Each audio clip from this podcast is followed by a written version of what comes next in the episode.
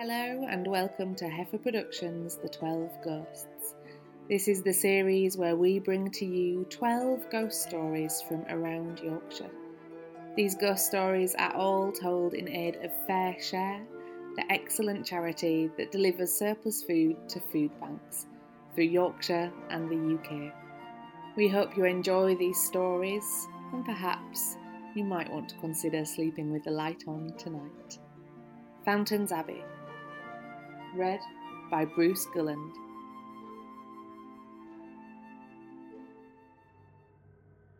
It had been three years since our separation. She had moved on, that much was clear. Moved in with her new toy boy, from what I'd heard. Out with the old and in with the new. Things hadn't ended well. I hadn't seen it coming.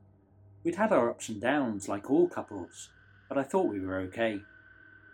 Whenever I saw her now, she looked at me differently. Not angry or anything, just indifferent, like she doesn't know me. Honestly, I'm not sure I know myself anymore. Life goes on, that's what they all told me. All the cliches come out when people aren't sure what else to say. But as the years passed, life hadn't gone on for me, not really. I still woke up in the night when my hand reached out for her and found nothing but the cold side of the bed. I'd often still cook for two, only to realise I'd be eating alone. Sometimes I'd even turn to her chair when something funny came on the telly. She'd been my world, my rock. And when she left, I couldn't adjust, couldn't make sense of the life laid out in front of me. I decided I should move away. What else could I do? I'd tried to build a brand new life from scratch. New town, new house, new job, and hopefully some new friends. And maybe, just maybe, there might be someone special out there for me too. It was Christmas Eve when I arrived in Ripon. It was blooming freezing, but it seemed an all right enough place. The removals men had unloaded the last of the boxes into my little two up, two down, and I decided to take a wander through the town. There weren't many people about, just a few last minute shoppers loaded up with bags, moving silently up the high street. I ambled up the road, looking up at the Christmas lights strung between the buildings. I had been lost in my thoughts when I realised I'd wandered out of the centre of the town. The shops had tapered out, and I was now stuck firmly in the suburbs. I don't know how long I'd been walking, in my own little world, oblivious to the one around me. The orange streetlights clicked on as the light began to fade. I spotted a bus stop on the other side of the road and walked over. I tried to make out the timetable through the cracked plastic cover. Kids had scratched a whole lot of profanity and gibberish all over it, so I couldn't read much of what was written underneath. 24A to Fountains Abbey. Fountains Abbey? There was something about the sound of the words something comforting. It sounded like a nice place. Let's be honest, I had nothing better to do, did I? I settled on the little bench next to the bus stop, but no sooner had I sat down than I heard the low rumble of an engine and saw a double decker approach. I got on and then realised that I didn't have my wallet. I apologised and went to get off, but the bus driver said not to worry and tipped his cap at me. I had to do a double take at him. He was in quite the get up. Very smart, I thought. Perhaps it's a Christmas thing. There wasn't a soul on board, so I picked a window seat and wiped at the condensation with my sleeve. We were soon racing out of the suburbs, away from the orange haze of the streetlights and onto dark, winding country roads. I'm not sure how much time had passed when the bus slowed to a stop, and I heard the bus driver say, This is you, sir. I thanked him and climbed off into the night.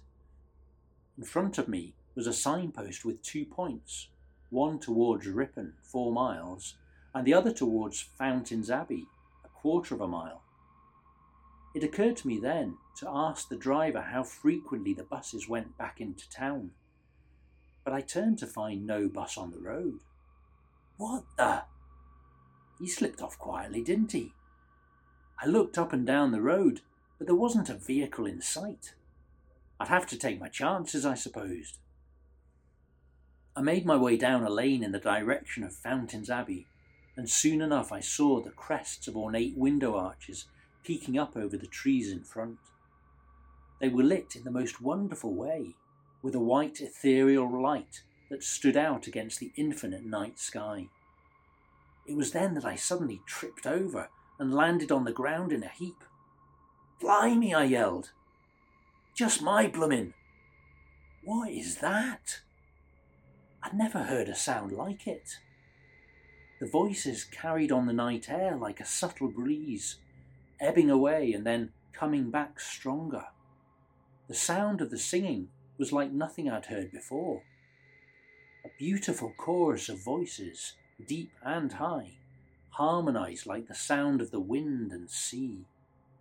I walked toward the sound, mesmerized. Must be one hell of a choir, I thought. I was soon approaching the abbey, now in full view. It was quite something. It seemed to glow against its dark surroundings. I remembered that I didn't have my wallet, and I hoped I wouldn't need to pay to get in. The singing was getting louder and louder, and I felt my heart swell. It was the most beautiful singing I'd ever heard. I walked a little faster, hoping to catch sight of the choir as they reached their crescendo. I made my way through the ruined entrance and approached the archway to what I thought must be the main chamber, and the sound of the voices grew and grew.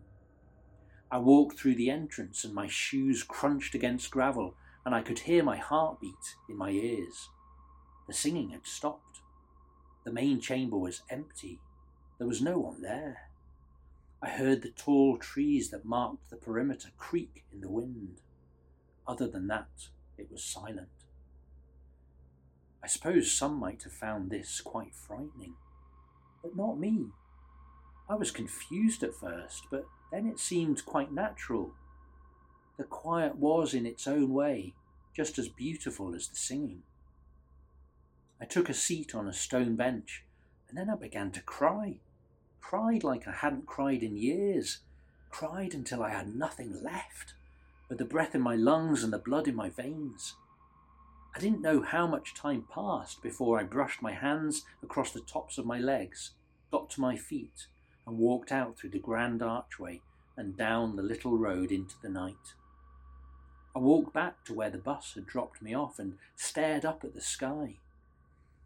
I didn't know when the next bus was due or even if another would arrive. It didn't matter. I was quite happy where I was.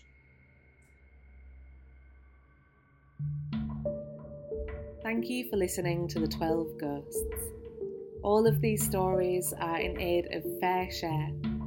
You can give to our JustGiving page at www.justgiving forward slash Heifer Productions. Heifer is H E I F E R. Please do give as generously as you are able, and we hope to see you again.